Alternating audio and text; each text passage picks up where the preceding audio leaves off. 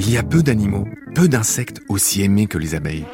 C'est une sympathie très ancienne. Marc Mortelmans. Comme vous le savez, depuis quelques décennies, les populations d'abeilles s'effondrent, notamment à cause des pesticides, de la pollution, des habitats dégradés, surexploités ou détruits.